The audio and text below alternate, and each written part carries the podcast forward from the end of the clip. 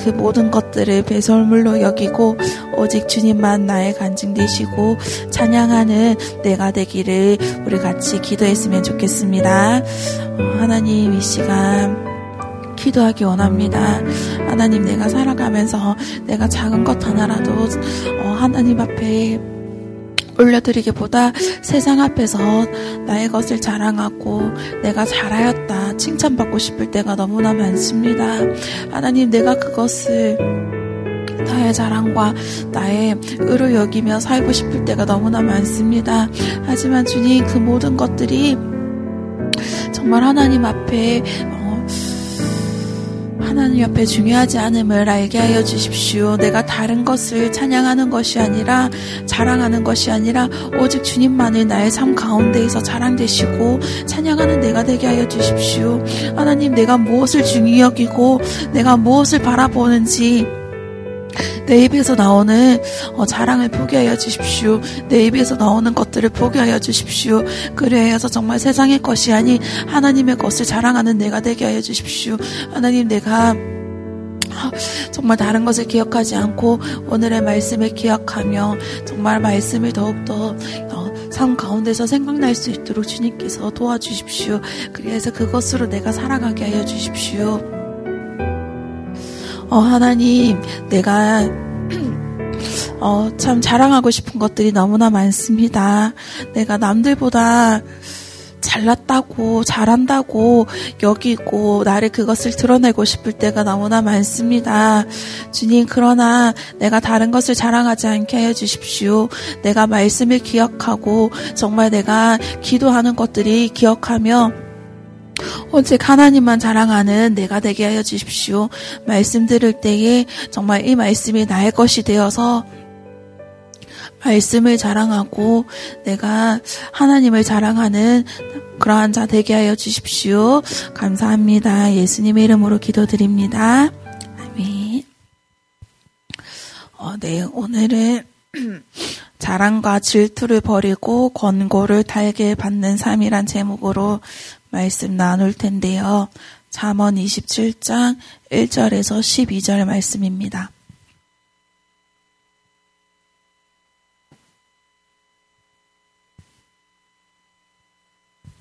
네, 그러면 우리 같이 교독할 텐데 제가 먼저 하겠습니다. 너는 내일 일을 자랑하지 말라. 하루 동안에 무슨 일이 일어났는지 내가 알 수 없음이니라.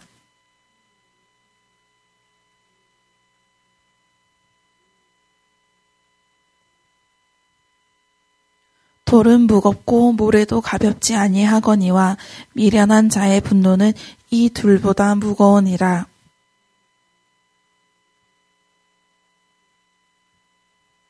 면책은 숨은 사랑보다 나으니라.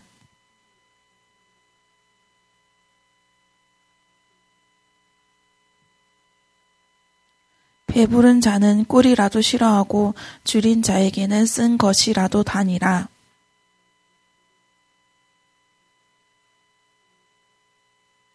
기름과 향이 사람의 마음을 즐겁게 하나니 친구의 충성된 공고가 이와 같이 아름다우니라.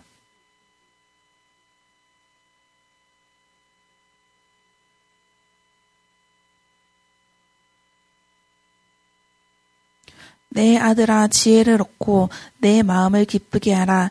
그리하면 나를 비방하는 자에게 내가 대답할 수 있으리라.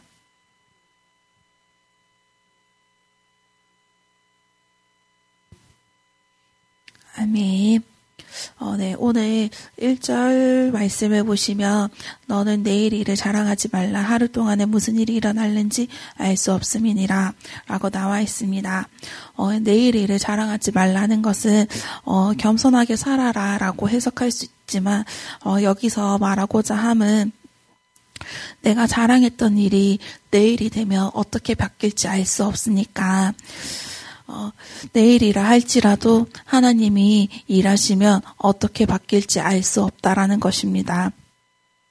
당장 내일이라면 사실 하루니까 24시간밖에 남지 않았으니까 꼭 이루어질 것이라고 생각할 수 있지만 하나님이 일하시면 사실 그것은 언제 어떻게 바뀔지 알 수 없다는 것입니다. 제가 몇 년 전에 교회 계단에 2층 올라가는 계단에 명언이 붙어 있는 걸 보았어요.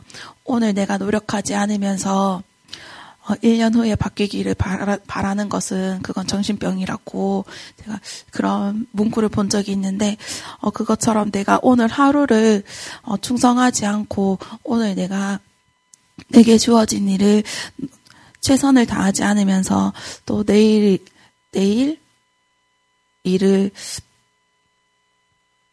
내일을 자랑하는 것은 헛된 시간을 보내지 말라고 하는 것이 아닐까라는 그렇게 또 해석되지 않을까 싶었습니다. 또 2절을 보시면 타인이 너를 칭찬하게 하고 내 입으로는 하지 말며 외인이 너를 칭찬하게 하고 내 입술로는 하지 말지니라 라고 나와 있는데 이것도 같이 자랑하는 칭찬하는 말씀이 칭찬을 관한 말씀인데 예전에 제가 소설에서 소설을 읽는데 거기서 자기가 자기 스스로를 자랑하는 친구가 있었어요. 나 잘났다고. 이 친구는 자기 스펙도 좋고 집안에 돈도 많고 그런 친구였거든요. 그러니까 옆에서 다른 친구가 그 친구한테 제발 남이 너를 칭찬할 때까지 기다려라. 그렇게 충고를 해주더라고요. 참, 우리는 사실 내가 나를 칭찬하면 소위 재수없다 말하고 무시하거든요. 자기 스스로를 칭찬하는 그 사람은. 그런데 같은 말일지라도 내가 나에게 하는 거는 그렇게 대접을 받지만 남이 나에게 하는 칭찬을 가만히 있고 남이 나에게 해주면 그거는 주변에서 인정을 받거든요. 아, 맞아. 저 친구 그래. 맞아. 저 친구 진짜 잘났어. 하고 칭찬을 받게 됩니다. 인정을 받게 됩니다. 그것처럼 내가 나를 칭찬하는 것이 아니라 남이 나를 칭찬하게 하고 또 그것을 거절하라고는 나와 있지는 않거든요. 제가 예전에 이 말씀을 읽으면서 제가 20살 때 제가 SFC 운동원이고 민정 언니가 간사님일 때 제가 들었던 말이 누군가 칭찬해주면 아유 아니에요 하고 거절하지 말고 감사합니다 하고 받으라고 했었거든요. 그것처럼 이렇게 칭찬을 받을 때 우리들도 좀 그것을 감사합니다 하고 받을 수 있었으면 좋겠어요. 또 3절에 보시면 돌은 무겁고 모래도 가볍지 아니하거니와 미련한 자의 분노는 이 둘보다 무거우니라 라고 나와 있는데 우리가 이 돌을 들고 걷는다면 얼마나 무거울지 또 모래주머니를 차고 걷는다면 얼마나 무거울지 상상해 보셨으면 좋겠어요. 아마 오래 가지 못할 거예요. 많이 힘겨울 거예요. 그런데 이 미련한 자의 분노는 이 둘보다 무겁다고 하거든요. 내 마음에 분노가 있다면 내 인생을 살아가는 것이 얼마나 힘겨울까, 참 오래 가지 못할 것이다, 라는 생각이 들더라고요. 그러면서, 또 직장이나 또 사역에서 또 관계에서 힘듦이 많은 사람들은 좀 내 안에 분노가 많진 않을까, 가득 차 있는 건 아닌지, 돌아보았으면 좋겠고, 또 내가 마음이 건강할 때에는 작은 트러블도 지나갈 수 있는데, 내가 힘들 때에는 작은 것도 그냥 지나치지 못하잖아요. 내 안에 분노가 나를 힘겹게 만들곤 있는 건 아닌지 돌아보고 또 하나님께 어떻게 해야 할지 구할 수 있었으면 좋겠습니다. 4절에는 분노는 잔인하고 진노는 범람하는 물과 같다라고 나와 있더라고요. 그런데 이 질투는 사람의 질투는 누가 감당하겠냐. 분노와 진노보다 사람의 질투가 더 감당하기 힘들다고 나와 있습니다. 참 그렇다면 나는 어떤 영역에서 질투를 많이 느끼는지 생각해 보셨으면 좋겠고 또 이 질투심은 나의 낮은 자존감에서 보통 많이 나오거든요. 저희 목장의 권찰님께서 저에게 자주 해주시는 말씀이 너는 하나님의 복덩이다 라고 자주 말씀해 주세요. 참, 이 말을, 내가 못났다 느끼는 순간, 나의 자존감이 낮아지는 순간, 같이 생각하셨으면 좋겠어요. 하나님이 분명히 나를 어여삐 보고 계실 텐데, 그 순간, 나는 하나님의 복덩이야. 라고 생각하면서 좀 나의 낮아지는 자존감이, 세상의 기준에서 또 벗어나셨으면 좋겠습니다. 5절, 6절에 보시면 이제 면책에 대한 말씀이 나오거든요. 이 면책이란 잘못을 책망하는 것을 말하는데, 무엇이 죄인지 가르쳐 주는 것입니다. 누군가 죄를 지었을 때 죄에서 돌이킬 수 있도록 해주는 것이거든요. 우리는 죄에서 떠나야 산다라고 알고 있습니다. 하지만 이 싫은 소리를 듣는 것은 참 싫어합니다. 사실 저도 그렇고 모두 그럴 것입니다. 그리고 상대방도 싫은 소리 하는 것을 좋아하진 않을 것입니다. 저는 어린이집에서 아이들이 다른 친구 때리고 물건 던지고 할 때마다 그러면 안 된다고 가르치지만 이게 한 번, 두 번 계속되다 보면 그거 힘들 때가 많거든요. 아마 이 싫은 소리를 하는 사람도 좋지만은 않을 거예요. 그래서 우리는 참 목사님들을 향해서 또 이제 교육자님들을 향해서 또 말씀을 전하는 자들을 향해서 기도해 주어야 되는 이유 중에 하나가 이것이구나. 그들이 말씀 전하는 걸 어려워하거나 싫어하거나 피하거나 포기하지 않고 우리가 전할 수 있도록 기도해 줘야겠구나 라는 생각이 들었고, 그러면서 또한 내가 그렇게 해야 그 말씀을 들어야 내 영이 사니까 그것이 내 영이 살아나는 것임을 또 우리가 깨달았으면 좋겠습니다. 그 다음 7절에서 12절 말씀은 이제 상황 파악의 중요성에 대해서 이야기를 하고 있습니다. 앞에서 이제 면책에 관해서 이야기를 했잖아요. 그렇다고 아무 때나 또 아무한테나 아무 곳에서나 그렇게 책망의 말을 해서는 안 됩니다.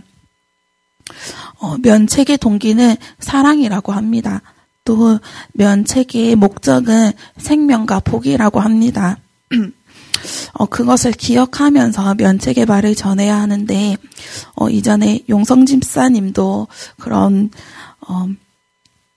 내가 너를 위해서, 교회를 위해서, 무엇을 위해서 말을 할 때에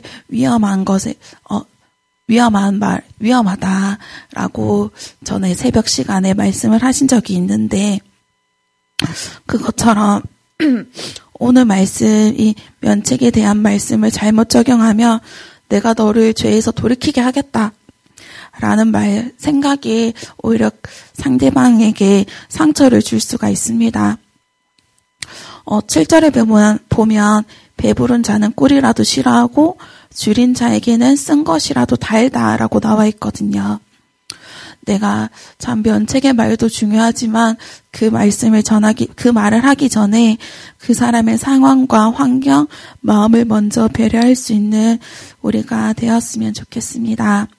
오늘 이제 1절부터 또 이렇게 하나하나 보기도 하고 상황의 중요성에 대해서도 보기도 했는데, 내가 어떤 게 약한지, 내가 하나님께 구해야 될 것은 어떤 부분인지 묵상해 보셨으면 좋겠습니다.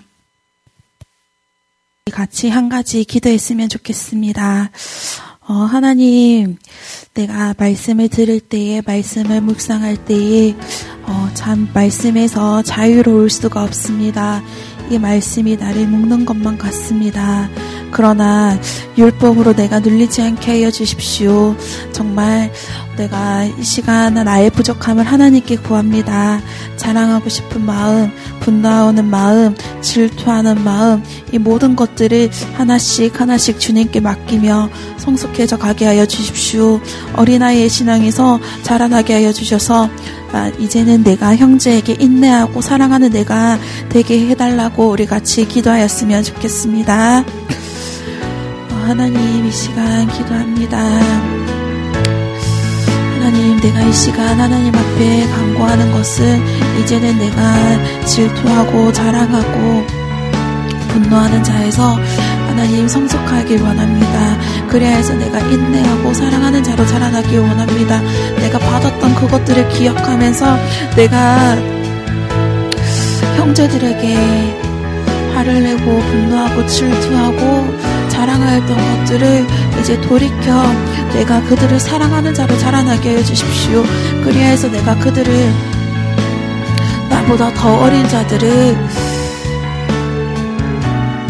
받아줄 수 있는 내가 되게 해주십시오. 하나님, 나만 바라보며 힘들다고 투정하고 분노하고 질투했던 것에서 벗어나 이제는 자라나게 해주십시오. 하나님, 내 신앙이 어린아이와 같이 멈춰있지 않게 해주시고 하나님, 내가 말씀을 먹으며 자라나는 자 되게 해주십시오. 그리하여서 이제는 내가 그들과 같이 사랑하길 원합니다. 베풀길 원합니다. 내가 그들을 넉넉히 용서할 수 있는 내가 되길 원합니다. 주님, 이 시간 도와주십시오.